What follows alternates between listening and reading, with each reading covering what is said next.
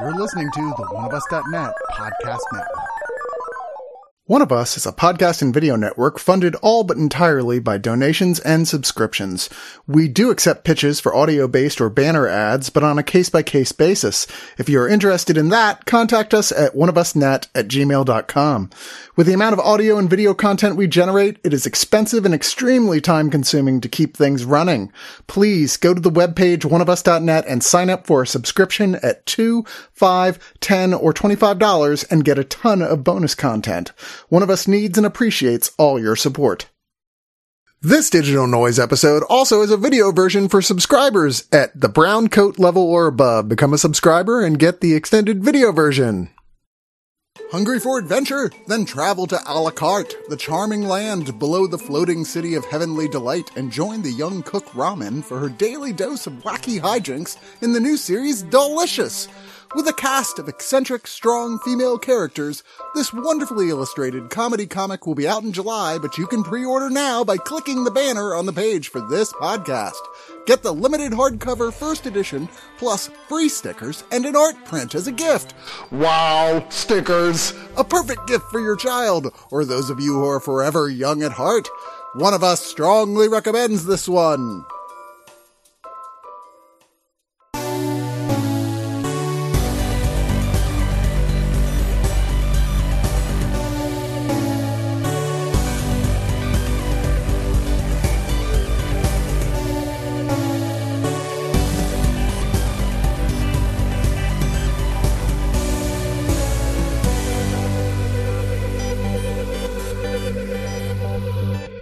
I know it's been a hot minute, but Digital Noise is indeed back with a big list of some really crazy, some really awesome, and some not really awesome movies and television shows for us to give you the what's up about. And uh, here with, with me to talk about them is one of my favorite people, Aaron Papa Bear Woodle. How are you doing? Howdy, howdy. I am exhausted, mentally drained, and a little bit drunk and loopy, so this should be a fun recording. And I'm really intrigued which ones uh, you don't like, because this was a pretty successful stack for me. I, I'm, I'm excited for this. Really? There's, there's like one or, okay, so there's two of them on here I can't even say I don't like. I enjoy, but they're not good movies at all. They're terrible movies that have charm to them. No one would accuse them of being good movies. Okay, fine. Fair enough. Let, let me rephrase. There's none that I didn't have a good time with. yeah, okay, fair enough. So in that sense, this is, was a very successful list. And I think there's going to be a few surprises on here for people of things that are like, ooh, that was not on my radar. Or mm-hmm. things that they're like, you know, I feel like I've heard of that before, but I didn't realize it was available. Or things that have gotten unbelievably badass upgrades now that you're like, oh shit, I have to go get one of those before they sell out. Unless they're already sold out, in which Dun, case, dun, dun. Sorry. Anyway, we got a bunch of shit to talk about, so we're just gonna get right into it. I'm not skipping anything, right? We don't do like v- viewer mail or invention exchange or any of that stuff. I mean, w- we could. I got some cool inventions I could exchange with you. What do you got? I, I made this black bar. I mean, I didn't make it. It just randomly appeared, and this it was used to be I like mean- 15 feet tall, and then we prayed and threw a bunch of like bones at it, and and then it it disappeared into the future. I just have this random toy from an old 60s Japanese kids show that eats money out of women's purses. You have the weirdest tastes, and I love you for it. Damn straight. and our viewers are about to find that out because it's coming out in this episode, let me tell you. Oh boy. All right. Well, let's get started with our first one, which is definitely one of the weirdest things we're reviewing this week. And a movie that I'm always sad that hasn't been more de rigueur, de rigueur, rigueur viewing for more people. Now, I admit, if you, you know, are a person who can't deal with weird or you can't deal with blood and gore and disturbing topics, which is a lot of people, I guess. But if you're someone who does like that stuff, like you like horror movies, you really should have seen 1989's Santa Sangre by now. Now I get it. Maybe you're like Aaron and you're like, oh, is that by that guy Alejandro Jodorowsky? Yeah, I saw that movie. Insert either Holy Mountain or El Topo, and Holy like, Mountain. I I don't even know what the fuck happened in that movie? It was weird and it had lots of penis in it. Okay. I mean, I, I love both those movies, but they are not for the casual viewer because there's, there are, there's a plot, but it requires a lot of deciphering to figure out what it is in both films. Oh. Uh, Sa- Santa Sangre is his, most accessible but also good film because he did one movie with Peter O'Toole that even he hates that was with like a big company that's kind of very straightforward and I can't recommend it. But uh, this one is like I think his masterpiece, quite frankly. You know? I you mean know, I, I'd go with his, that. It's his Alfred Hitchcock's Psycho, but not at all like Alfred Hitchcock's Psycho. I, I, it feels more like a um, it's a giallo movie. It's a oh my god, I'm blanking on the director's name, Dario Argento. This feels like Alejandro Jodorowsky mixed with a little bit of Dario Argento. And like, I, I came into this really being hesitant. I had a I'm going to call it a bad acid trip once while watching Holy Mountain, and it, it definitely made an impact on me. So I haven't gone back on purpose but it, this is his most narratively focused movie. Like, he, you kind of made it seem like it was a normal movie at first when we were talking about it in advance. This is still quote unquote in the genre of art film. Yeah. Um, but it tells a cohesive story. It, it is an interesting little murder mystery. Uh, it's obvious who's doing it. Fun kills kind of movie. I mean, you call it murder mystery. It's a straight up horror film. True, true. It, it's it's a giallo horror film where the character, uh, the killer wears uh, delightful red nails instead of gloves. And yeah, well, I don't want to say too much about that because that like starts bringing in oh. like spoilers for people who haven't said this, seen this. I thought they close upped a lot. I'm sorry. Yeah. Yeah. Well, but, well, I mean, we can say that much, yeah. I guess, but there is a thing, stuff in here. You're like, oh, don't spoil it for anyone else because it's so much more fun to no, discover it on your own. It is. But it starts off with, you know, both of, uh, uh, um, well, two of Jodorowsky's sons both play the same character with Axel Jodorowsky playing the older version and Adan Jodorowsky playing the younger version. When we first meet him, uh, this character, Phoenix is older and he's obviously woohoo. He's in a mental asylum. Uh, they, he's literally sitting into a, a tree in a mental asylum, like in inside of it. Bird's nest dressed like Jesus and he swings yeah. down to his cat bed. I think yeah. that was when I messaged you that was like, you said this was a normal movie. I did not. If you remember, I was like, I did not say that. I said it was his most normal film. There's a big difference.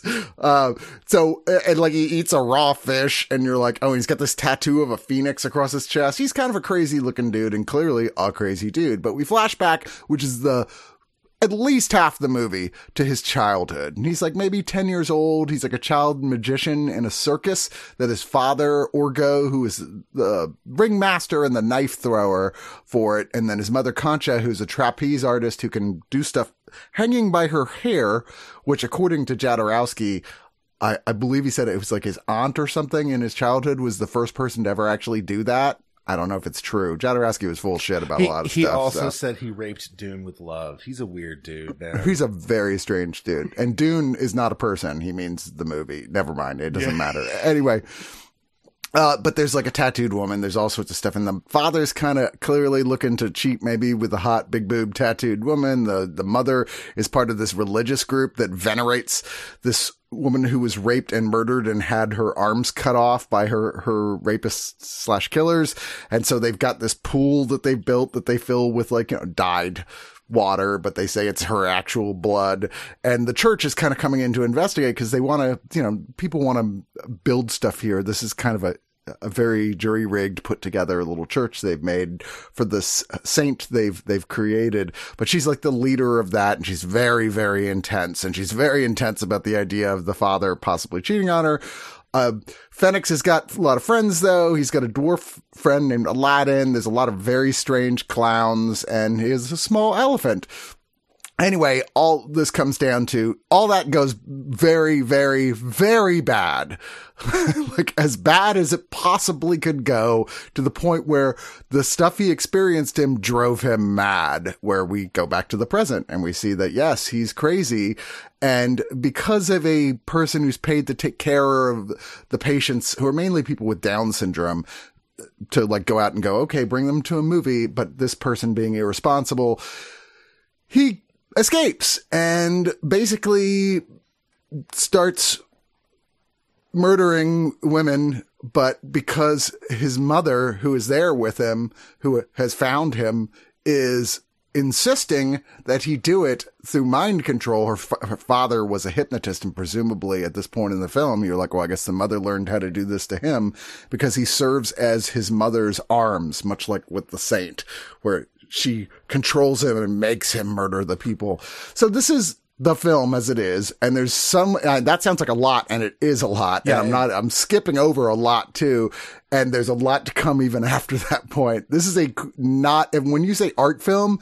Most times people go, "Oh, that's going to be slow and dry and s and boring." There's nothing dry or boring about Santa Sangre. So the, the only issue I had with Santa Sangre, and it's one that I have with most of Jodorowsky's movies, is that there aren't really so much as characters as there are ideas and metaphors. And so it's that art film aspect to it where nobody makes real decisions where like like a real person wouldn't do that. It's this person represents this idea like the idea of religion corrupting or uh, the idea of the destruction of toxic masculinity. I'm pulling just random things out but like th- so they make decisions based on what stands for that. So yeah if you're not ready for a surrealist film this is going to be a lot for you. But if you Yeah. go in expecting a violent, fun, funny, sexy, uh, horror, surreal movie, I think you will get a lot of fun out of this. This is a great movie in that regard. And this is the 4K version. And wow, It's they did an excellent job. This is a super colorful, very vibrant colored film that is just dying for a 4K release, but thought would be the last movie I could expect to see one anytime soon. And yeah, I, I have the previous Blu-ray they put out of this, which looked pretty good from Severin. This completely blows that out of the water ex- as well. Uh, it's, this is the essential version. It comes with a beautiful, just one of those flip open into four part cases. And it comes with several discs. There's the first one, which is the, there's the 4K disc and there's the, the Blu-ray version of it here, uh, which come with an audio commentary with Jodorowsky, who is somehow still alive and a journalist, Alan Jones. There's New Blood, which is about 31 minutes long and it says it's about Jodorowsky on the restoration of it, but literally he barely mentions it. And the rest of it is just him rambling, like talking about all kinds of insane shit that's ter- has a tertiary relationship to the film to some degree at points. right. But Jodorowsky's fascinating anyway. He's one of those guys like you are such a weird dude, and he's always really interesting to to listen to. Uh, there's seven and a half minutes of deleted scene, which also have commentary by Jodorowsky and Jones, and the trailer. But then there is another Blu-ray disc, which is just bonus features, like packed. There's a feature length documentary about Santa Sangre, which is like, I can't, this was like one of my favorite movies when it first became available in America. I was like, I love this. This is a major discovery. Nobody was talking about it. It was one of those moments you're like, I'm the guy who found the hidden gem I get to tell, tell everybody about. That's very exciting. Very few people listen to me, unfortunately, but you know, that was back then. Uh, and I'm just, I just can't believe I live in a world where there's a 4K multi-disc version with a feature length documentary made about the movie. there's interviews with almost everyone the producer, the cinematographer, the executive producer, the editor, the screenwriter. There's the 30th anniversary celebration in Mexico City for about 10 minutes, which has uh, red carpet appearances, Q&As. There's uh, Goyo Cardenas, Spree Killer. Now, this guy is talked about a little bit in that earlier bit I told you about that was supposed to be about the restoration of it. He talks about one of his influences was that he met a real life serial killer who had murdered a whole slew of women, spent quite a while in the asylum, and then was freed.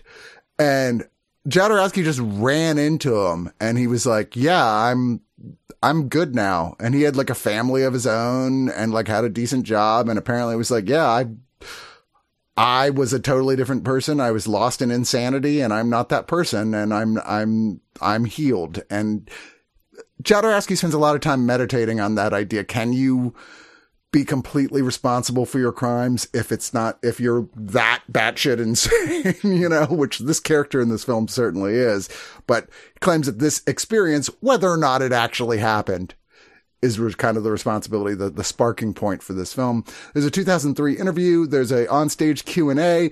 There's a short film by him called Echek. There is Simon Boswell interviews Jodorowsky.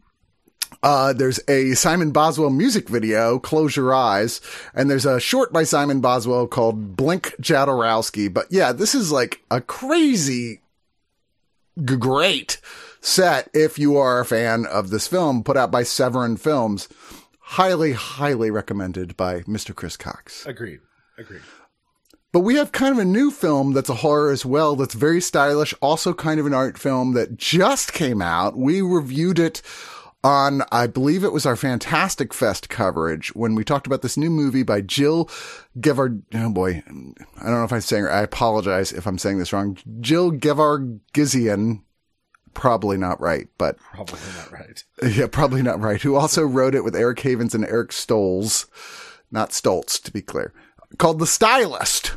Uh, this is a movie that not a lot of people know about yet outside of the sort of the horror festival circuit, but more and more people should because it is a very intense, very cool, very stylish art horror that moves along at a rapid pace, a rapid clip, and it's being put out by Arrow, who we know always puts together really solid sets about things.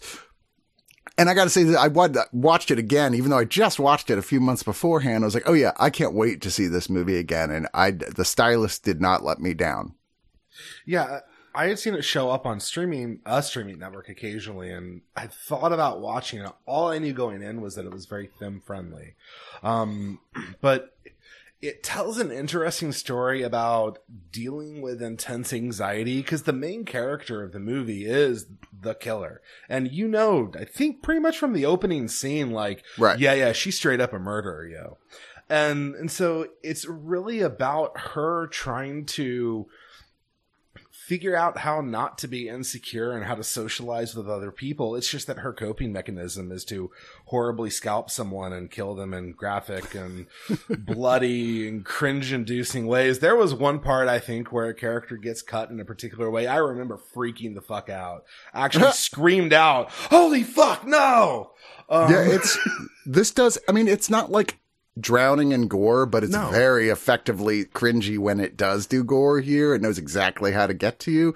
But yeah, Claire is the main character played by Najarra Townsend, who is playing the same role that she did in the short that this was expanded out from. Where yeah, she's got like this little hidden place in her house where she keeps the the presumably treated scalps of all these women that she has murdered secretly and taken their beautiful hair that she puts on sort of like Anthony Perkins. This is another one with like shades of psycho and then kind of can pretend to be them. These Yeah. people she meet who are confident and unafraid. And she's like, yes, I wish I could be that person. So she briefly can be, but it's kind of about, she slowly starts having a friendship with one of her long-term clients, but who's getting married, played, uh, Olivia, played by the great Brea Grant, who we've actually had on, um, we did a video Deliberations of Doom thing the last time we did anything Deliberations of Doom where we had her as one of our guests and we talked about women currently in horror where she talks a lot about that. You can check that out on our YouTube site if you're interested hint. and and uh because of their friendship she starts having to play into expectations of what normal people are supposed to like act like in social situations and this is where everything starts to go t- well say terribly wrong. It already was going pretty mm-hmm. wrong but where she's like okay things go from like you know i have a collection but now i'm starting to you know really not be a- as good at keeping this thing quiet. She, she has some additional stresses in life is basically what you're saying. Mm-hmm. but like the movie does a really good job of having uh continuously without being as you said explicitly gory freaking you the fuck out. Like every single kill in this movie is skeevy in a way that messes with your mind. And it's the kind of horror that you don't see come along too often that really is about like let me come in and let me fuck with your head and let me like get you really involved in these people's lives before we just rip everything away. Um i i, I loved the hell out of this movie. This is great one. This is another great pick. Yeah, no, I, I, it's one that I think has kind of become a new classic Agreed. right off the bat, or, or should be. And Arrow put it out, so it looks great. It's got audio commentary by the director and by the lead actress. It's got an exclusive Blu-ray introduction by the director, who, by the way, also plays a small role in here as one of the people who gets murdered. I didn't realize uh, that. Yeah, she's the kind of punk-looking chick. Oh, that's cool. Yeah. Uh, I, I actually looked up her Instagram, and yeah, it's like a lot of her walking around being very punk rock. Okay. um, there's The Invisible Woman, a uh, visual essay by Alexandra Heller Nicholas, which looks at women's labor that goes unrecognized and linking that possibly to the phenomenon of female serial killers. There's a whole bunch of behind the scenes featurettes that adds up to over an hour. Uh, there's location scouting, which it gives parts of the script, then shows them looking at those locations. There's six and a half minutes of outtakes. The original Kickstarter video to try and get money for the feature. There's the original short film Stylist, the stylist, and then another one by the same director uh, or I'm sorry, directed by the editor of this, John Paddock, called Pity. There's teaser trailers and image galleries, and then of, there's a soundtrack CD, which is cool, and a folded mini poster that come with the limited edition, along with, of course, the regular insert book you expect from the Criterion of genre films era. So yeah, another another highly recommended film on our list Absolutely. this week. I know we're starting well, strong. I, th- I think we need to. I think we might need to take a turn. Oh yeah, yeah. Well, I mean, I think we should stick to horror for now, but maybe let's get back into the way back Machine. The way way back machine. the way way back machine. Back to the far flung year of 1976 when you weren't even a gleam in your daddy's eye yet, Aaron. Nope. My parents were racing sailboats, doing everything really? they could not to have me. Actually. Wow. Well, they failed clearly. So. Mm at some like, point. They had like 12 years of fun before I came along. That's fair. That's a good run. Yeah. I'd say. But in 1976, a movie came out called Grizzly. Now, you may confuse this in your head with the recently talked about Grizzly 2, which st- had appearances by a bunch of people who went on to be very big stars, but then was never officially released. And only just recently did they sort of edit together a cut of it so they could release it because people were like, oh, look, all these famous people are in here. How come I can't see it? Anyway, this is not that film. This is the original directed by William Girdler, who wrote a lot of very cheap knockoff horror films, uh, if you will. really? Some of which are some of which are a lot of fun and it's about a man-eating grizzly bear in a forest who, and then a drunken hunting party and a bunch of character actors, a lot of which you will recognize who's hunting them. It was a Jaws ripoff, Thank no you. question. Absolutely was a Jaws ripoff on multiple different levels. It's interesting, like all the shots of the grizzly where its mouth is open and it's like roaring his mouth was open because they were throwing marshmallows in his mouth. So that's how they would get him to like open his mouth. That is fucking perfect. Oh. And then they would just add in the oh foley of the, the roaring bear. Apparently he's an adorable 11 foot grizzly bear named Teddy. but yeah, this is, I mean, it's a bunch of people that you like, you may not know their names offhand, like Christopher George, Andrew Prine, Richard Jaeckel, uh, Joan McCall, but they're almost all people that when you see them, you're like, I've seen them and stuff, especially if you're like old enough to remember like the Love Boat. so this is one of two schlocky animal movies we're going to be talking about in a row. And I think that you can pretty much stop the plot description at this is a Jaws ripoff because it is yeah. explicitly beat for beat a Jaws ripoff. Like imagine Jaws on land and without the I guess, endearing romance and majesty that Spielberg brings. And so instead it's just this schlocky fun movie, which I had an absolute blast with because they don't really have the ability to shoot the shoot quote unquote the shark uh in the way that Spielberg did because you know it's a forest. And so instead they just like have this grizzly bear randomly knock off people's body parts at the drop of a hat. And so like as you get into the movie and as the body count starts to rise you just have repeated scenes of this grizzly bear walk up and smack someone and a head will go flying. Yeah. and it is delightful. Like it, it is a cacklingly fun, mad time. You need to get some beers and have some friends. It's it's bad, but it's never boring. And Yeah. so, like, it's a good time because of that. And like, I can't really go, it's a good movie. It's schlocky and it's obvious what's going to happen. Everyone dies who you think is going to die. Everyone lives who you think is going to live. The plot goes exactly how I think it's going to go. And it was great. I, I can't go with you for great, but I definitely was like, I've seen a lot of cheap Jaws knockoffs, and this is probably, it's almost certainly one of the best, which is a very, very low bar. Look, there's so, so many. There's at least as many cheap Jaws knock, knockoffs from the 70s as there were cheap Alien knockoffs. Oh, don't So- forget, uh, cheap Die Hard knockoffs in the 90s. Oh yeah, absolutely.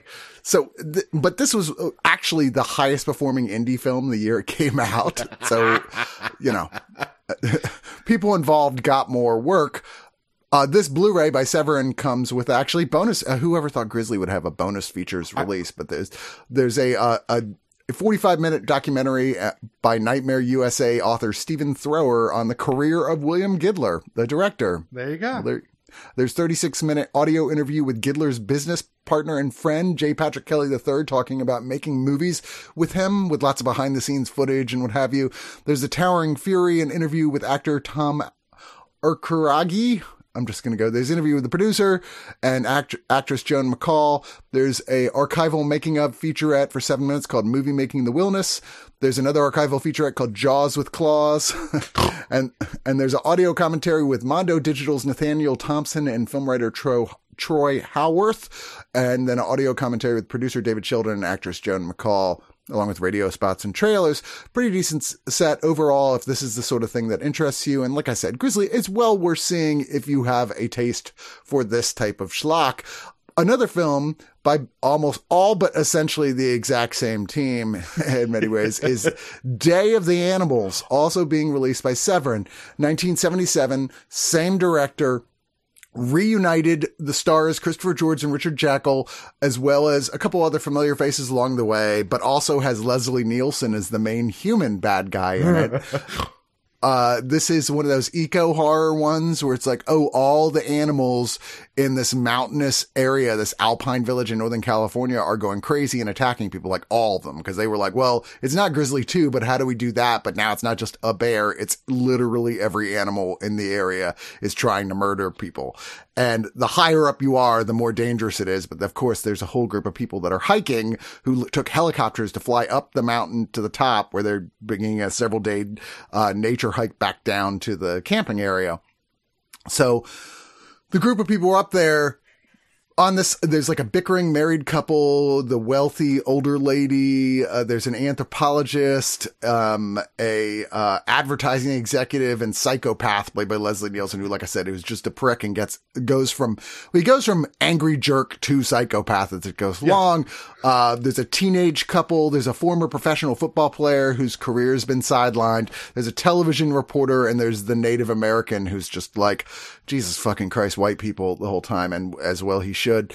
But they're, the behaviors of everyone getting crazy is explained by the eco horror part where it's like, oh, it's because the ozone layer and this, the world's being dangerously depleted and it's making, and this is the part you're like, no, or making animals go insane and humans are animals. So Like, there you go. It calls it out explicitly in the the title text that this is happening because of hairspray. Like, like Right. this may happen. Um, and like this is B roll the movie, but it somehow actually makes it work. Like this is another one of those movies. It's bad. Like it's it's not a great movie. The characters aren't particularly well written. Um, but it's a fun excuse to watch a bunch of well crafted scenes of random char- uh, archetypes just getting absolutely eaten by random ass animals. Like there's Yeah. dog attacks, there's mountain lion attacks. There's a sequence where in the course of like a minute of screen time, Leslie Nielsen goes from I'm an asshole to I am in control and I shall rape all the women and Yeah. kill all the men and it is my God given right so quickly that I actually rewound it and was like, wait, wait, no, no, no, no. Like, like there had to have been a scene missing and it glitched out or something. So like, it, it's just silly to beat the band. And it also ends in a way that completely invalidates everything that happens before and kind of goes, eh, never mind. This really wasn't that big of a deal. But with all that being said, like I had a good time. This is another one of those movies that is great fun to sit around with people who enjoy schlocky cinema and just have some drinks, make jokes at the movie and just have a good time. You know, it's a bad, it's a bad movie that has a good energy to it. And that's all you really need sometimes. I, I actually like this better than Grizzly, although Grizzly is probably the slightly better made film. This is so much more absurd and kind of more fast moving that I had a lot more fun. And Leslie Nielsen's, like you said, like go from just a asshole to rapey caveman psychotic transfers so fast. There's actually a, de- a decent amount of gore in both films, but more in this one. And one of my favorite things ever with like a guy like, you know, you're like, he made it finally. Like he's like getting backs into his car for some reason and it's just filled with snakes. and you're like, ah! I'm like, I laughed out loud. I was like, that's fucking awesome. Um, there's a lot of fun to be had with this one, especially, but I think with both, but you also just have to have a taste for this sort of Yeah, 70s stuff. If you But don't, they're terrible. There's another, uh, t- documentary here, which is a companion piece to the, the biography of director William Girdler on the, on Grizzly, also by Nightmare USA author Stephen Thrower. It's sort of like a, a more of that here, but 20 minutes. There's an interview with actor Bobby, Bobby Porter, interview with actor Andrew Stevens, interview with the animal wrangler for this movie, of which there's so many animals on this. Uh, that's not surprising. There's an interview with actress Linda Day George. There's an archival making a featurette called Day of the Animals 30 years later. There's a alternate op- opening title sequence, Something is Out There, which is only about 38 seconds. There's audio commentary with Lee Gambin, author of Massacred by Mother Nature, exploring the natural horror f- uh, film, and an audio commentary with act- actors Linda Day George and Jon Cedar, moderated by Evil Dead 2 co-writer Scott Spiegel. That's pretty fucking cool.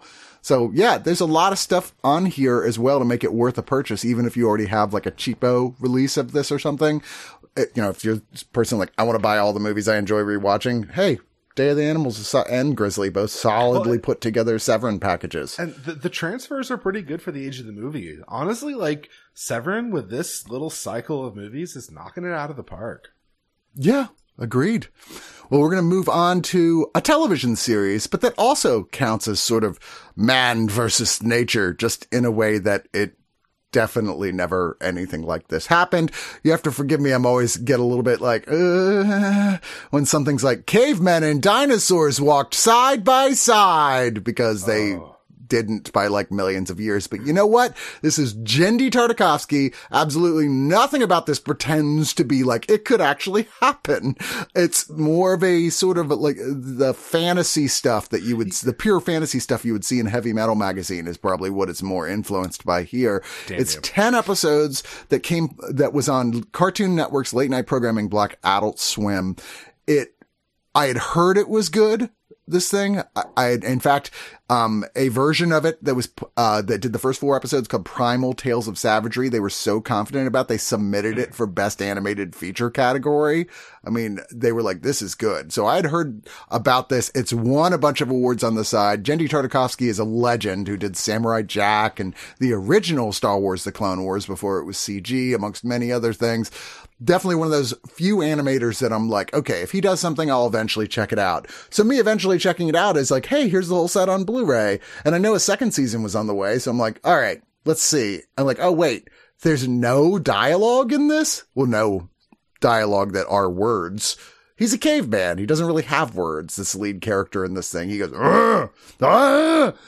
and in the context of this, his family gets eaten rather graphically and horrifically by this sort of Tyrannosaurus Rexy type thing. I don't know, with the giant horn. Um, None of the dinosaurs are specifically based on exactly real life dinosaurs. They're sort of amalgams of things. And also he meets up this smaller dinosaur. You know, it's like a horse sized dinosaur. It looks kind of like a velociraptor, uh, crossed with a T-Rex whose family itself is also eaten by these same beasts and he helps him and they become friends eventually and they travel the wilderness, the wildlands of this fantasy version of ancient prehistoric earth dealing with some crazy fucking shit, man. And this is one of the best animated things I have ever seen in my entire fucking life. I was glued to this thing from frame one. Like, oh my god, I I'm I I I would have rewatched it already if I if Aaron didn't have my copy of it right now. it's so good. So a, I hate that you stole like eight of my talking points that I was going to bring up. Um, but no, like th- this is. I always call him Tartovsky, but it's Tart- Tartakovsky. Oh, you could be, you could be right. It, this know. is Genndy. Uh, this is Genndy's newest bit in his march to progress the world of animation forward. And you can see this narrative he's been building about himself, starting on Dexter and kind of cutting his teeth initially moving into Samurai Jack, which does a lot of experimentation with dialogueless sections, communicating storytelling entirely through the visual medium. And like, I, I was one of the people who I knew this was coming in advance. I was ready for it. I fucking watched every episode the second I could. Um, at least for the first half. I didn't even know I could get the second half when you gave me this set and I screamed like a little girl. Made me very happy. But, but, like this is one of the single best pieces of animation I've seen in a long time. Um, they use really simplistic animation styles mixed with good sound design and good detail work in the environment to make like a truly awesome Conan-esque heavy metal tale. Like if you if you dig Conan, if you dig heavy metal-esque stories, this is going to be amazing and you're going to love this. The only thing I will caution is that this is very much an R-rated animation. Uh it it right out of the gate is going to have any dad crying as you get to watch their yeah. families get killed horribly and blood is very much the theme of this. If there's anything in this show that remotely revolves blood, it's going to be 10 times the volume as normal and it's going to be in slow motion. And it's going to be fucking beautiful beyond any measure you can have. Yeah, um, brutally violent, no so, question. So Just, like, no kids. When I was watching this for yeah. review, I had uh, my parents were visiting, and they asked me if I was watching that for my son to see, and I was like, no, he will, he will actually never get to see this. He's too young because it'll be too old by the time he's old enough to see it. But right. um, yeah, it, it anyone who digs animation, anyone who digs heavy metal, anyone who digs digs weird fantasy horror should watch this because they nail the tone of all of that. And I can't wait uh, for season two completely engaging. You're just so with it. And like I said, there's, there's one word that is, I mean, it's a proper noun, so it doesn't even technically count as English per se, but one noun that's a, a understandable thing that someone says in this.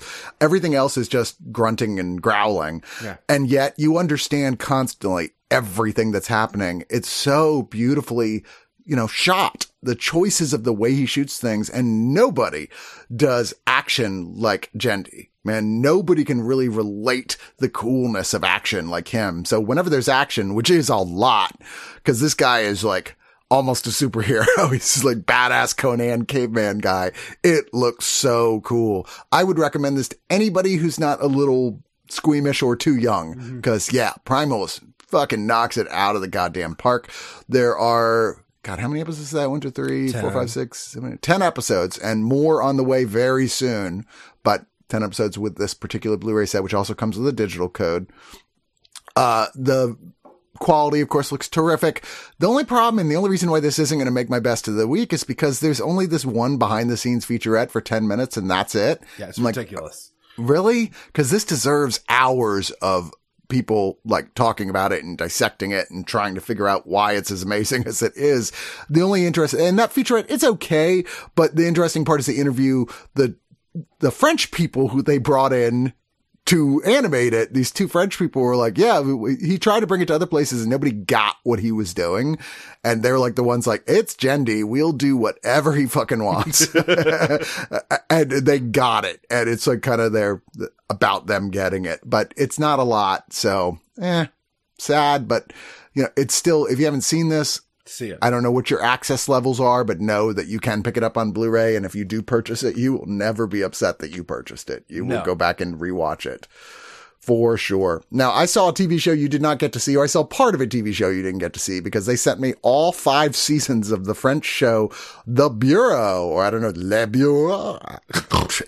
it's Le Bureau de, de Legends. I don't know if I'm saying that right or not. I don't actually speak French. Uh, Je t'aime, Chris. That's about all I know. V- Hey, Aaron, voulez-vous coucher avec moi ce soir? I only know Spanish, so see.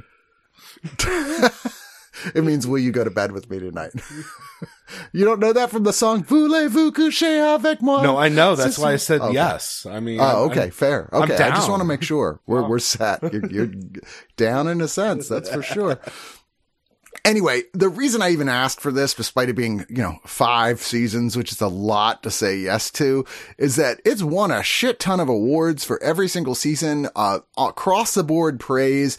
A lot, I've heard some people say this is kind of the wire of France. It's not like that plot at all, but the sense that it's so incredibly well made, acted, plotted that it's like one of the best shows ever to come out of France. I'm like, okay, I kind of want to see that. And it's about their sort of secret service, uh, the Directorate General for Ex- External Security.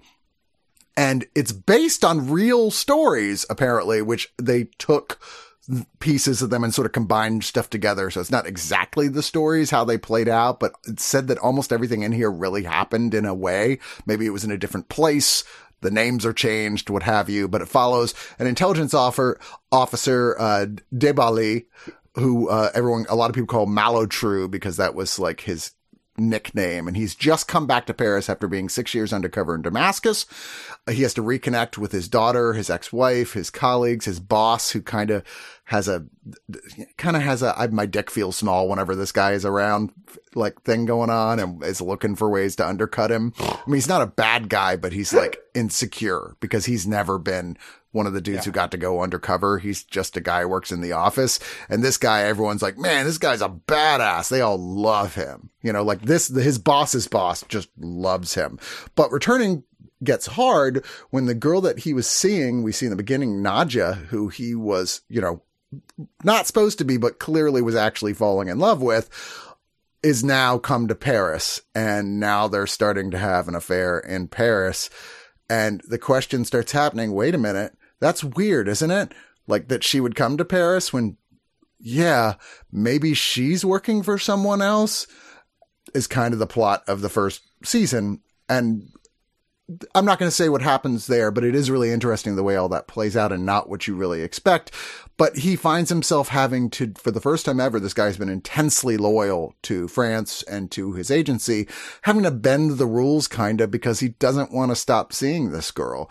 And it really does involve this huge amount of characters. There's a lot of characters in this thing. Math- Matthew Kassovitz, you've definitely seen in, in other things and movies. He's been in American movies as well, plays the lead role. But there's a lot of different people who work for this agency and it kind of follows all of them with their, there's like at any given time, like five different storylines going on as everybody's got their own thing and missions and what's hap- happening. And they all to some degree intertwine in and out. But yeah, I got about two seasons through this and was like, this is really good. And I think for, like I said, people who like the more serious spy stuff, you know, I mean, I thought this was a lot more exciting than something like Tinker Tailor Soldier Spy, which I still don't see why people love as much as they do. I love that movie. I know. I was about to it, compare it. I found it way too dry for my taste. And maybe I, I was in, I've only tried it the once. I never went back and watched it again. Maybe I'd like it if I tried it again. But the Bureau is definitely grown up spy programming. It's, it's not, there's not a lot of car chases or shootouts or things like that. A lot of it is like, it's espionage in the way espionage actually is. and I found it super interesting. So it is actually all available on Amazon Prime right now. I mean, I doubt it'll stick on there forever, but if you do want to pick it up and buy the DVD, the complete series, you can get it on DVD right now. And I I'm going to keep watching it and watch through the whole thing because it's definitely after you get through the first two episodes, which are like, Jesus Christ, there's so many fucking characters. I can't keep track of who's who. And once you're like, okay, now I know who's who, it's a, you're really grabbed and like, okay, now I'm really into this. So this is a show for probably most of the people listening's dads. But, you know, I'm of that age, so I liked it. Uh, another thing, and I won't talk about this at length because we reviewed this already online, is the 15th season of Supernatural has come out now on Blu-ray. And it really was unlike a lot of final seasons of shows, especially shows that went on for, uh, oh my God, 15 seasons. I believe they claim it's the longest running continuous genre show. I'm not sure that's actually true, but, uh, this packs all of those episodes, which didn't play out exactly how they originally planned because of COVID. There was a gigantic break in the middle of the season, like, you know, much longer than there normally would be because they were like, well, we don't have any more episodes because COVID happened and we can't film them. But even when they got back, the second half has a different, slightly more spare look to it because they were still having to observe COVID rules, had to rewrite the plot to some extent. I think overall it worked out pretty well. Overall with the season, I, I'm very satisfied. I'm largely satisfied with the end, which is very sad. Uh, you know, sad but happy, if you will. It's, it's definitely, it has a feeling of that, um, six feet under, like, and here's what happened to everybody as they grew old type of ending. Like, aw, that always gets to me. Now that it's done, I finally have to sit down and watch what happens after season five when they originally planned to end Oh, it.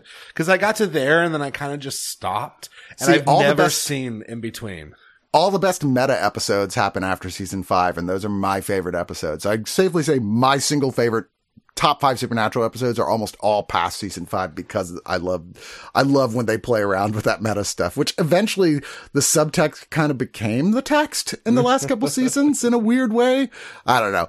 But yeah, I do think if, if you've never watched it all, it is well worth watching. The Blu-ray sets tend to be good, but not essential because they're like, okay, it's a bunch of EPK uh, extra features, but all the deleted scenes for everything. They throw in as much as they have. There's always a good gag reel. This is no exception. There's 15 minutes of gag reel, but they did make a point because this was the final season of putting together a little bit more than they usually do. So the EPKs are longer, if you will, more intensely into it. Like the end of the road for 30 minutes is made me cry. I watching it because they're all crying in it and they're all very, very sad that it was coming to an end. And there's Supernatural Family Don't End with Blood, which is also the name of a book they published on the side, which is really about how the, the actors have gotten to be re- and the crew have gotten to be real life friends and you know do stuff with their families together because they've been working together for so fucking long that they all know each other that well. There's the Winchester's mythology, Midwestern heroes, which look at the quote, Route 66 meets the X-Files narrative tone to this thing. There's Supernatural, The Long Road Home, which reflects back on the fact that it was 15 seasons and a lot of the notes that it hit plot-wise along the way. There's the 2019 comic book panel and there's Winning Baby, which is the car, the iconic car in here. They actually gave it away at Comic-Con in a contest and the person who won it was cool enough. This woman who like had been forced to sell her own car because she had cancer. Uh, that she was like, she just couldn't afford it. She had to do anything she could to come up with money. So she was like stuck to taking the bus and going back and forth, still working full time. And her getting a, this car was like a godsend. So it was like, oh my God. Yeah. Of course you're like, how did you get to Comic Con? This whole thing smells of a setup, if you ask me. She But- took the bus, Chris. She took the bus. I I know, but Comic Con's not cheap, is what I'm saying. it's like, wait a minute, something smells here. I don't, I don't care. Anyway, but that's supernatural. When I move on to stuff you saw as well, sticking with the weird shit, we're going to talk about a little movie called Happily. This was reviewed uh, with Screener Squad here on the site. I was not on this review, so I didn't see it till this DVD slash Blu-ray release of this comedy thriller film. I would say comedy thriller sci-fi film, quite frankly. Yeah. It, it, Uh, it's a little bit sci-fi. That, that with- applies. Joel McHale from Community, amongst other things, and uh, Kerry Bishé uh, from *Halt and Catch Fire*, *Scrubs*, other things. They play a married couple. They're deliriously happy. They have sex all the time. They've been married for like 15 years. So you're like, are they aliens? Well, I mean, that's what I think most reasonable people would ask. Although most reasonable people wouldn't be mad at them for being that happy in this movie called Happily. But their friends are at the point where like, we don't even like them because they've been married too long to still be this fucking like grab happy with each other and constantly deliriously enjoy. And they kind of confront them about it. But then they go, they get this stranger played by Stephen Root shows up and goes, here's the deal. There's been a mistake. You weren't supposed to continue to feel this way. Uh, and it's not normal and you will never have real friends or real life until we fix this. So we're going to need both of y'all to take this shot and it'll turn you into a normal couple. And they're so upset. They end up not really accidentally killing him and are like, "Oh shit, what do we do?" I, he's like, "Well, we don't want to end this relationship. I love this. I'm so happy. We're gonna hide this body and try and pretend this never happened. This mysterious stranger who showed up." Meanwhile, they get invited, kind of half backwards invited to these friends who've already told them they're not really happy with them to a gathering at an Airbnb, which is a very strange house. And as they're there, shit starts to happen and they start to question the loyalty of their friends, played by Natalie Zea, who's the one who, who's running it, Paul Scheer, Natalie Morales, uh, Jon Daly, uh, Kirby Howell Basti- uh, Baptiste, who apparently is turning into a huge star right now, Charlyne Yi, and, uh, Breckin Meyer. Oh, and I'm sorry, Shannon Woodward as well. So I didn't know this felt like a, a light comedy mystery, but it really gets weird towards So- the end of this thing where I was like, when it was over, I couldn't decide if I actually liked it or not, but I will say, in terms of plot, but I will say the performances and the chemistry between this cast are exceptional and exceptionally well done. If you're expecting just a light comedy, this is not that. It gets, its interpersonal relationships get very dark and upsetting and, and definitely deal with some dark subject matter as it goes on. It's not what you would expect a movie called Happily to turn out like. So like it, it's one of those movies that's very much taking a look at like this is a new take or not a new take but a new way to look at our modern day relationships and like how they progress and how we feel and act towards each other i Mhm. give it props for giving us a message that is different from we get in like every other example of this kind of movie. It's not just a yay we all kind of hate each other. It never goes there but I also don't think it ever really fully delivers on the premise it sets up. It sets No. up some interesting ideas. It has some cool sequences. I dug it when it got weird and I kind of wish it had kept going. Like given us another 10 minutes where it escalated a bit more and tied up its message in a bow so it kind of delivered it effectively. As it is, there's a lot here that I enjoyed. I think if you like more heady, kind of indie sci-fi dramas with a touch of horror to them, I think you'll enjoy it. But it's okay. Yeah. I mean. I think it, it really gets fascinating when it's in the third act goes Yeah. back to the little touch of weird that was going on earlier and starts diving deep into it. Yeah. And then it just kind of backs away from it. In- Exactly. instead of having a proper ending, it just goes, well, I, I don't want to know. And, and then there's still more film. And you're like, wait, what is, this is weird. I mean, not weird that it's not, it's weird that it's not weird. Yeah. It just goes, not with a rational explanation. There's just no explanation. I- I I, was like, what the fuck? I didn't even need a rational one. I was convinced it was some adjustment bureau thing that they were going to half reference, but like it would have been nice if they had any kind of way to cohesively go like, no, this is kind of what we're trying to say here instead of just stopping. And this has got not a lot extra as a digital copy and then an audio commentary with writer director Ben David Grabinski. It- is one of those films like an almost ran. Like there's a Yeah. lot of interesting stuff here, but it, the script, de- he desperately needed to give it to more of his friends first and go, what do you think? What, is there anything I should fix here? Cause they would have said, yes, there's a lot of stuff that needs fixing here. Mm-hmm. There's a lot of great stuff here, but this ain't done. you can't just walk away from a story when you don't even know what the, the point of it is. Yeah, I- exactly. I, don't. I don't know. No. Anyway, uh, we'll go on to what is considered one of the greatest movie musicals ever set to film, and I know this because they re-release it every chance they get. It's kind of the white album of musical movies, My Fair Lady. Now Paramount putting it in in a 4K and then Blu-ray mixed set with a digital copy as well. I gotta admit, I'm actually also a big fan of My Fair Lady, which is based on George Bernard Shaw's 1913 stage play Pygmalion, but so are about 100 other movies and 5,000 episodes of television. Audrey Hepburn plays Eliza Doolittle, who's a, a streetwise urchin, who's like, that's me doing a bad streetwise urchin accent. I guess I should just do Dick Van Dyke. Yeah, it's d- jolly holiday with Eliza.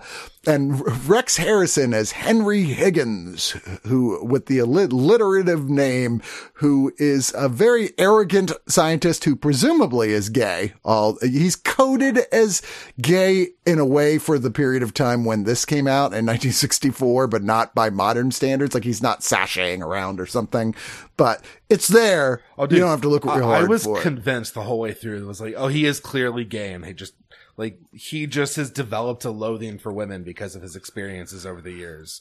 Yeah, which... he doesn't he doesn't care for w- women, but he boasts he could teach even this woman that he met out on the street, Eliza Doolittle, uh, who's a flower seller woman with huge Cockney accent, that he could teach her to speech and act so well that she, people would believe she was a princess. And this becomes a challenge with him and one of his friends, you know, uh, you know, one dollar, which also trading places based on this to yeah. some extent. And she ends up showing up at his house looking for lessons and goes, okay. So he starts teaching her how to do all this. And there's lots of big songs, many of which have even on their own gone on to their own level of fame of the music in here. Most probably most famous is The Rain in Spain, which has had a billion satires of it out there as well as just being covered by people. And then I could have danced all night. Also very, very big. Anyway, obviously, despite there's issues between the two of them, battles between the two of them. Uh, there's a love affair happening with someone else almost entirely disconnected from this that never goes anywhere at all, which I felt like is the one part of this film you probably could have left out entirely.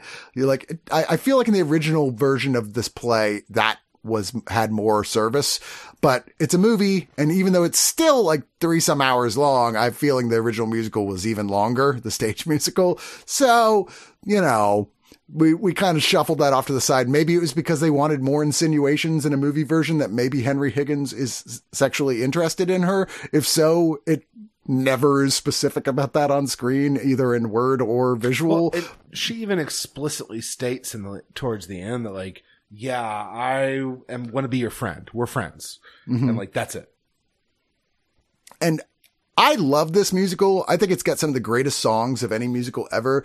There's some obviously from anything this old that's got uh, these type of class themes in it. There's going to be stuff that by today's standards is a little squicky, but not too bad.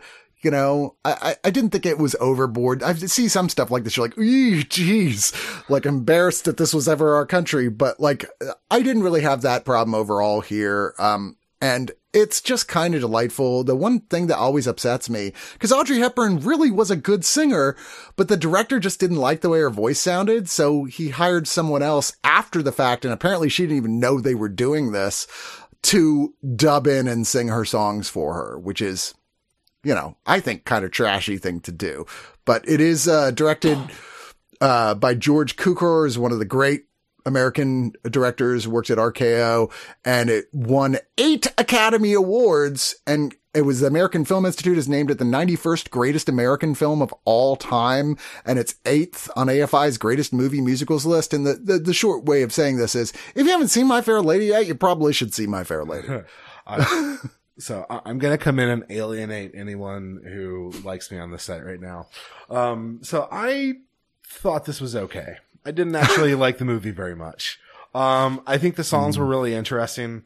Um, it, it, wasn't so much the sexism, which like it's there, but it, it tends to feel in most scenes like it's acknowledging the sexism and like the sexism is a point. Like, like mm-hmm. there's a sequence where, um, she goes out and successfully does the thing and passes off as somebody and, afterwards there's this huge sequence where everyone basically just like completely ignores her. And it makes perfect sense given kind of the sexist film industry at the time but also that's kind of the major impetus for the last act of the movie. Um, the, the problem i ended up having is that the lead he's kind of just an asshole and he never really learns a real lesson to me in this movie. Like he kind of does a little bit in the last five minutes of the movie, but that's three hours of movie that I kind of had to suffer through with a character I didn't really enjoy that much. And I, I had an issue with the running time, and, and this is the part that I'm truly going to alienate everyone, is that I spent most of this movie wishing I was watching The King's Speech, which is a weird ass feeling to have, because it so, covers so much of the same grounds. Like, having said that, like, that's, that a lot of that comes down to my personal taste in this. Uh, this Mhm. movie, I would have far preferred this movie if they lost a good hour to an hour and a half of this, and you could easily do that and maintain the story, and it would be tighter. And so, like, I, it ended up just being like you're a little too long. I don't really like half the characters, and it's a little sexist, so it's it's okay. Having said that, I get why it's been so influential. Like, it's just that I've, I've seen a lot of movies that have taken the lessons learned from this and turned those into better stuff. So there, Yeah, I, I- I've alienated everyone. I really think that if there was a way, I mean, you know, eventually, probably in the next 20 years, they're going to have CG so good that we could go, we're going to scan these characters in these movie and their voices. And we want to film a whole nother scene that was never set to film and new song where she at the end goes, look, I know you're gay. Let's talk about that. I mean, do you have to hate women because of it? Can't you make peace of him going, Oh my God, I am gay. I don't really hate women. It's just this confusion based on the time and make it into a song. And then he goes, I can't believe how terribly I've treated you because of this, because of my own sense of denial. That would have like fixed everything, I, I, right? Honestly, you're. I don't need him to accept that he's gay, which you're right, he clearly is. I I needed him to. I needed him to come to some kind of terms with the fact that he's a giant gaping asshole to every single human being alive. Which uh, is not me saying women. that, which is definitely not me saying that gay men hate women because No. clearly that's not true. But Yeah, in this, this guy's ga- clearly gay and he clearly hates women. So it's like you could tie those together and Yeah. fix the problem of him hating women by doing that scene. And honestly, giving him a character arc like that would actually fix the movie for me.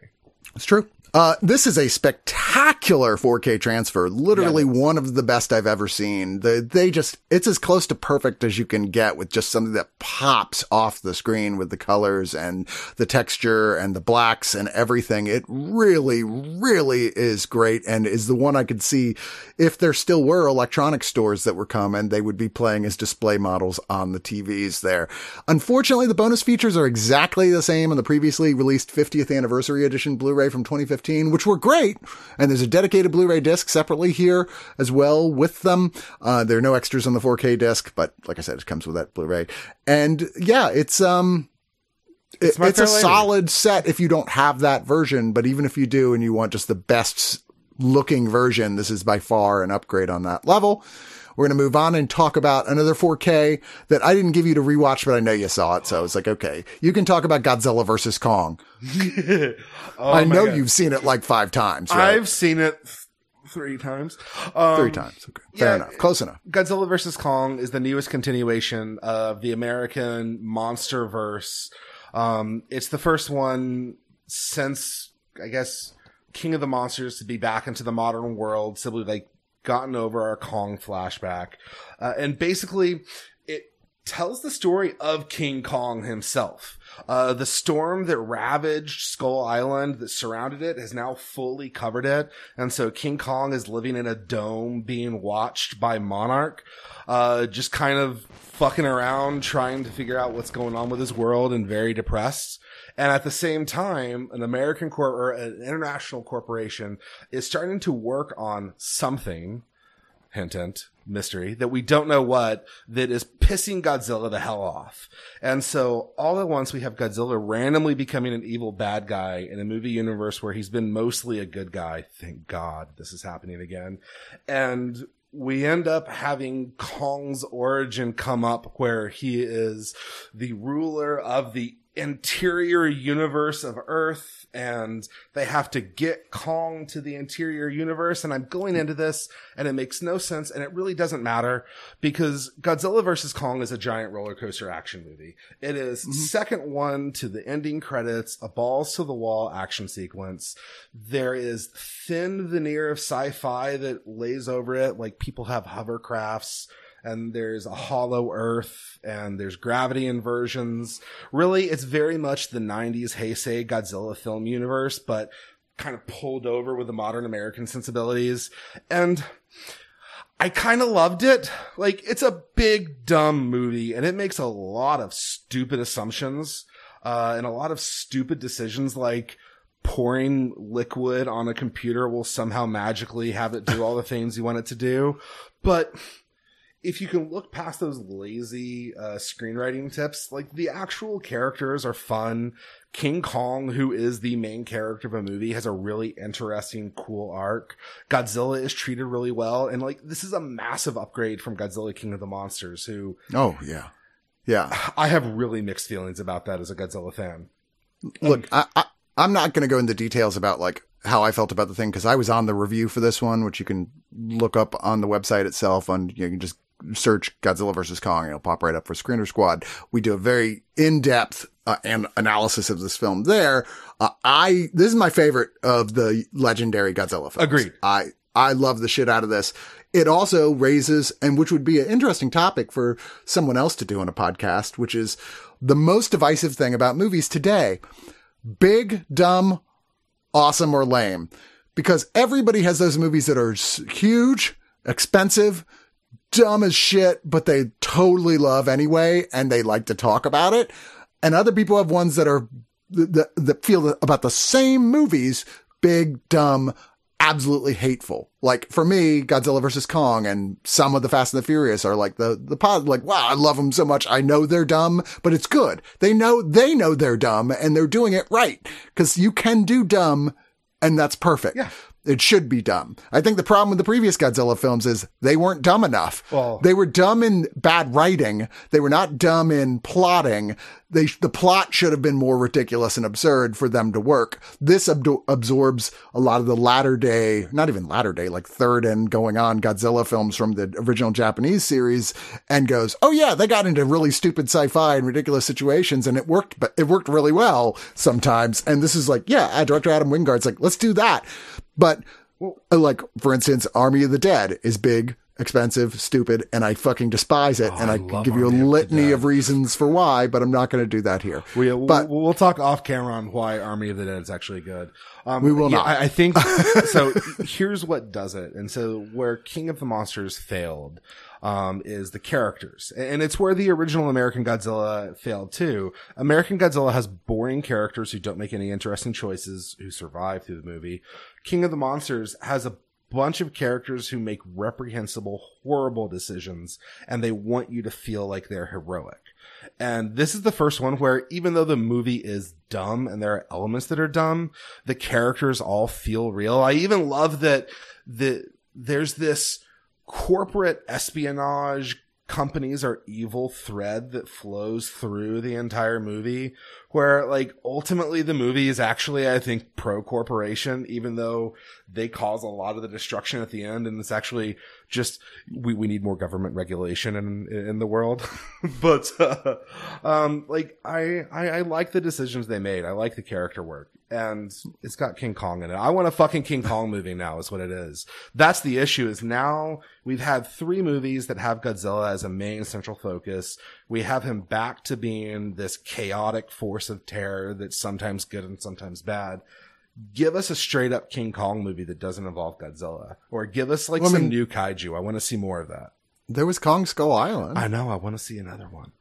Oh, I see. Okay. You're like, no, but more of that, please. Yeah. I am actually more of a Kong guy than I am a Godzilla guy overall. I mean, that's no diss on Godzilla. I just am more of a Kong guy. And this is f- the movie made for people who are more of the Kong guys mm-hmm. because it's definitely Kong is the main of the two kaiju here that is explored. Anyway, we talked about this as length on the thing. This is the 4K, also comes with the Blu-ray. All the bonus features are on the Blu-ray. So if you just, if you're not getting the 4K set, you're just getting the Blu-ray, all that'll be there. There's a really good audio commentary with director Adam Wingard, which he is a really nice guy. I've done interviews with him in the past and he's fun to talk to. And this is a really fun, engaging feature length track here where he's like trivia, production stories. It's good. Uh, there's a series of EPKs about Godzilla. There's a series of EPKs about King Kong. There's a piece about Mecha Godzilla. Oh, spoiler, the Mecha Godzilla appears in this. See, I was dancing around that shit the whole time. Uh, they did show him in the trailer, to be fair. And there's three more featurette that look specifically at the three big battles between the two titans of the title here that happen. And I think they're the best battles by far in any Godzilla movie or Kong movie. They are really well shot, really well planned and super fun. Aaron's giving me that face that I can't tell if he's like having a stroke or if he wildly disagrees with me. I'll, I'll agree they're the best in the American Godzilla franchise. I think they're the best there across are some the board. others that are better, but I've, I've, I've seen them all too. I'd like to point out I'm not uneducated on this topic. I've seen them all once, admittedly, and you've seen them many times. But the, for me, I'm like, this is as good as it's ever gotten. Uh, and, but I also not as big a fan of kaiju stuff as you are. So I probably will never rewatch the Japanese ones. oh, And anyway, let's move on to our final titles.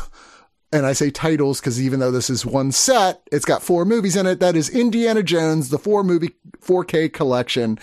My only real complaint about this, uh, you know, which is not specific criticisms of any of the given films inside this four movie collection, is that it's a really shitty package.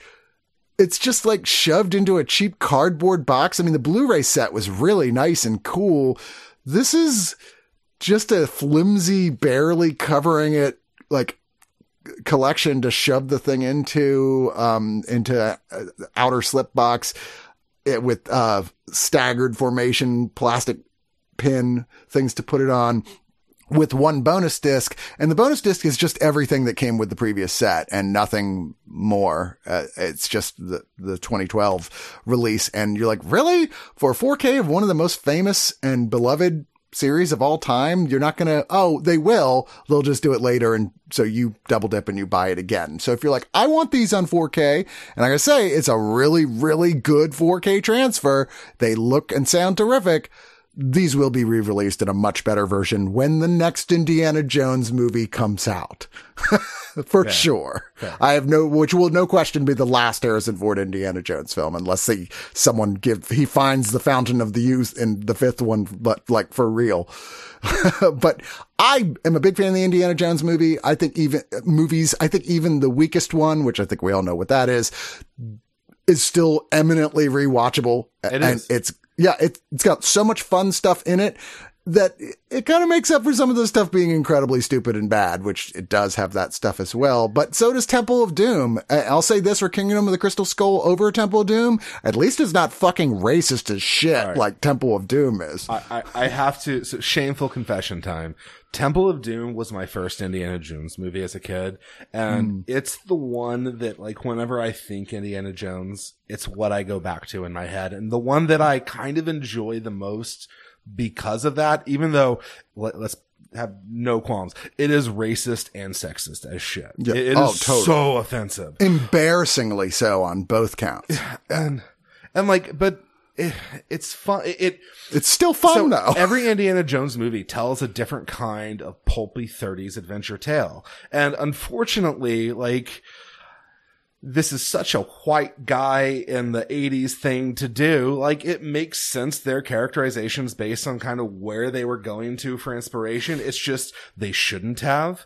Um, but like, I, I like its pulpy, weird, uh, jungle adventure. I enjoy the, uh, the one with, uh, the Last Kingdom. That was, that was actually really good, although it might be my least favorite. Not the Last Kingdom.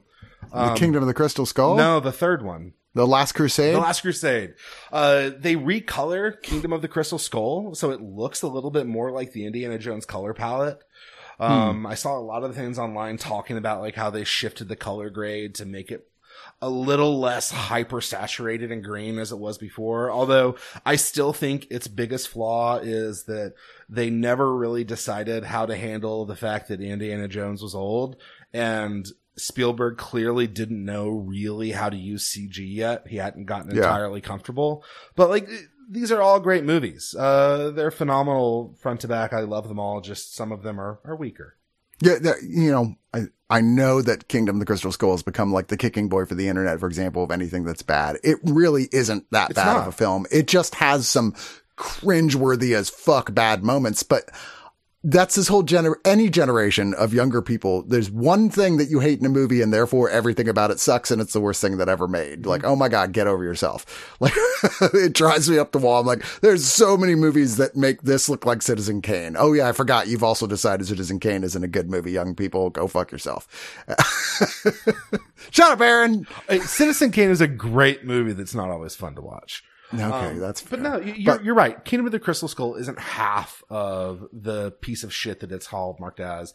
It just has some weird scripting moments and some really shoddy CG and really about CG. 10 seconds of monkey action that should be entirely cut out and deleted and burned and forgotten that they exist. Yeah, You know? totally. And then like And- it'd be 10 times the movie. and weirdly, I know pe- people complain about, you know, the main plot device. I'm like, to me, it's the most plausible of any of them. I'm like, the others are like Christian magic and then question mark Indian tribal mag- magic. So magic. And this is actually sci-fi where it's like, yeah, aliens visited the planet at one point. I'm like, okay, I don't believe that either, but I find that way more plausible than, than like God wrath magic. It was just the new type of pulp fiction that they were putting Indiana Jones into. The real Yeah. problem is that they have um the char- they have his son character so that they can have that passing of the torch where Indiana Jones is older and can't do things anymore. and it doesn't and work as and well. Instead of passing the torch, they just kind of have Indiana Jones do the same old shit, but now he's crotchety and his son's just there. Like, Yeah. I, I think if they had actually made part of the story about him having to accept his age and go like, yeah, I can't jump off of a moving car into a train and beat up a Nazi or a Russian communist. Like, like he just can't do that as much anymore.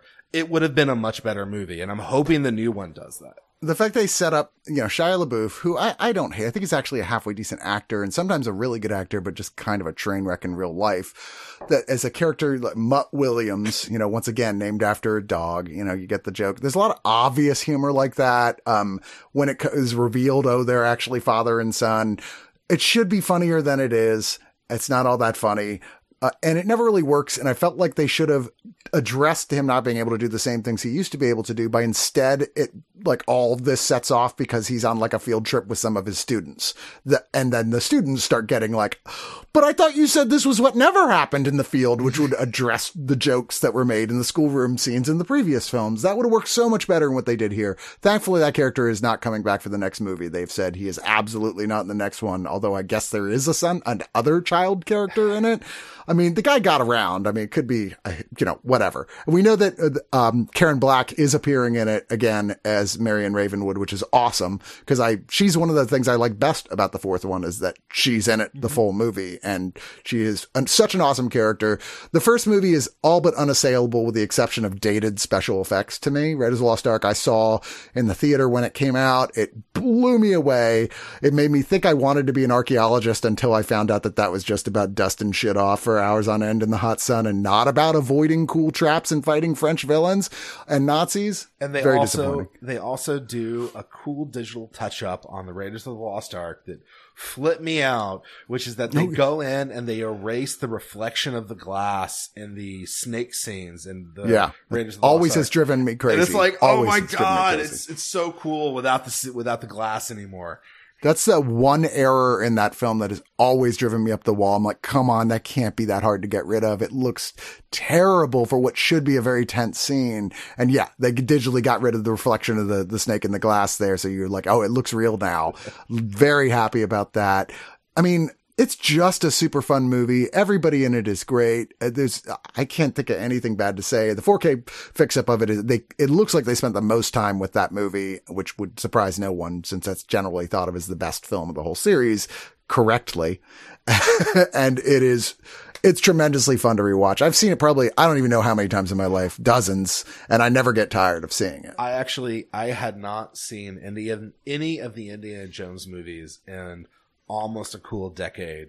And Hmm. when this set came out, so this was my excuse to sit down and be like, you know, I remember watching these movies and liking them a lot, but it's been so long. I don't know if I still do. Uh, they're awesome. I love them all. Yeah.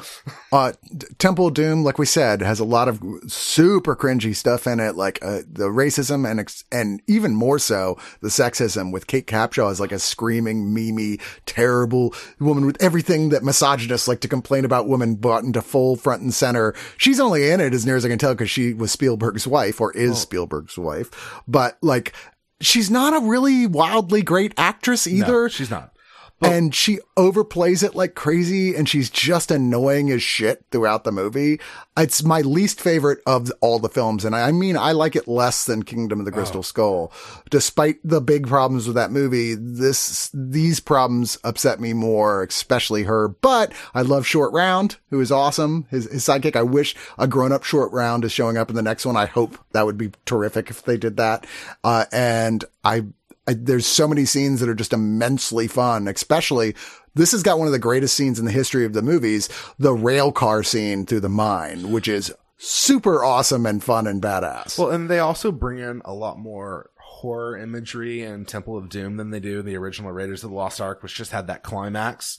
And that horror work really plays well. Uh, anything that happens in the horribly racist Indian temple um is actually really cool aside from being horribly racist. And like it, it, works as hell. I was watching it going i wonder how old my kids have to be to watch this movie and like having that conversation about race in my mind. And then it got to the temple where the dude reaches into somebody's chest and pulls out his still beating heart and then they burn him in lava with and it was just like no no no. This is he's got to be like 10 for this. No way. Yeah. Not ready quite yet. And even 10 it's like he might be ready for it, but he might also start crying and have nightmares for weeks afterwards. And that's, so a, that's okay. I'm okay traumatizing my children. Yeah, you know, whenever that, let's see, I was 14 years old when it came out and I had nightmares for weeks about that movie because of those scenes. Anyway, but it's still well worth watching. And I think Last Crusade is the second best of this, of the series easily. And it's really close to the first one. It is insanely fun. Sean Connery playing Harrison Ford's dad, who is a very different personality than his.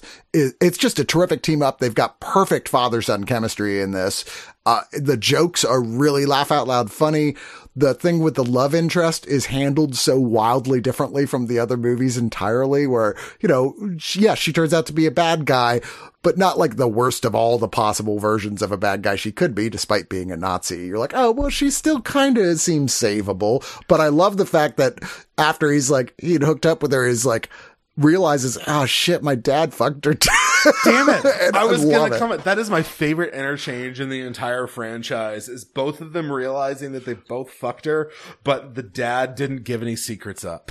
right, right and this just got one great sequence after another, one really funny sequence after another. Like anybody who shits on Last Crusade, I'm like, please go back and rewatch it because I th- I think it's genuinely really really tight as shit it's, movie. It's like what you said. Like even at its worst, it's it's only bad in comparison to the other films in its franchise. If mm-hmm. you look at most the other movies of their ilk, even Kingdom of the Crystal Skull or The Last Crusade or anything but Raiders of the Lost Ark, because everyone has their own personal this is my worst. They're all great movies. They just have problems mm-hmm. more so than Raiders of the Lost Ark. And, yeah. and even I, I finally saw someone acknowledge why the great problem of Raiders of the Lost Ark isn't actually an issue and it is instead a feature, which is, you know, like Indiana Jones doesn't really need to exist in that movie everything ultimately would happen kind of the same way at the end, but that ties into the theme of Indiana Jones finally respecting this eldritch, unknowable power that you can't change and that mm. will play out and is inevitable. And I love that as a thematic reading of the movie. And so I am here for it. Yeah. I, I think all four of these are kind of essential watches in their own way. Just like, you know what? You don't have to always be smarter than the movie. It's fine to sometimes go, yeah, it's got a lot of problems, but I still had fun with it. Yeah, it's fine. Exactly. Don't, don't be the most cynical guy in the room. Nobody likes that guy. uh, yeah, there are, I didn't mean to dismiss entirely the extra features because there's a shit ton of them here. They're just the previous extra features, but they're good. They're really, really good extra features, including two feature length documentaries about the making of this film that go into great detail that are filled with deleted sequences that a lot of which I had never seen before. Uh, lots of fun just people fucking around behind the scenes footage, even on the original one. Like somebody was filming everything. They must have known on some level.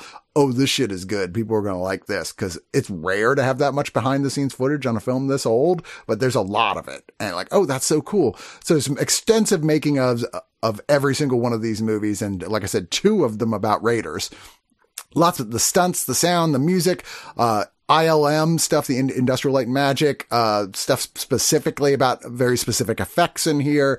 The American Film Institute tribute to the women of the series. Uh, a thing about just his friends and enemies. There's a thing where they go into like the props, but it's mainly about the props from the last movie because that was an extra. Basically, all the if you got Kingdom of the Crystal Skull, they ported over all the extras that came with the original release of that. It is a super solid set. I just think there will be a better version of it eventually, but still, it's not wildly expensive for four movies that are really well upgraded into 4K. And if you didn't already buy the Blu-ray set, which also looked pretty damn good, about as good as Blu-ray could at that point, then this is a pretty solid purchase for about 70 bucks for all four movies plus hours and hours and hours and hours of bonus features. But if I'm going to, I'm sorry, I know we're not going to agree this week on this, but my, I'm going to absolutely give best to Santa Sangre 4K because know, that is my pick of the week because not only is it a movie more people need to see, not only is it a spectacular upgrade to 4K, but it's got so many brand new bonus features that have never been seen anywhere else before or put on anything else before. And its packaging is just fantastic that to me, that is the standout for this week. Actually, I agree with you. Santa what? Sangre gets the, the much vaulted and heralded, uh, dual host approval for pick of the week. No, it, nice. it, it's a solid set. Like, I, I, Indiana Jones was competing with it because that is a yeah. good set. And admittedly, it was one I was even thinking of buying beforehand until I realized that they're actually filming the new one right now. Um, right. But no, it, it is this it's the best looking. It has a great set of features, and it also has the hallmark of being a movie that's way too underseen. Yep, agreed. So, well, that's it. it for this week's digital noise. Thank you to Aaron for joining me. We have another one coming up relatively soon, introducing the newest member of the digital noise family, and I'll uh, talk about that more when that episode comes out. Until then, thanks keep watching all those movies. Let us know about what stuff you found, what little secrets you found out there, cool releases that maybe we didn't get to cover that are way worth like bringing up. And, you know, don't do it if it's just like, oh, it's a release of a movie that came out in theaters. That's a generic release. Yeah, yeah, yeah. We know. We know that it came out on Blu-ray. We didn't cover it because they didn't send it to us, mm. but we did review the movie itself. I mean, stuff like this Santa Sangre one, like, man, have you ever heard of this cool movie that's fucking came out and this company, little company put it out and it's got all these features? Tell us about that shit. I want to hear about that. Send us messages uh, and we will respond. But as for the show, this show, bye. Toodles.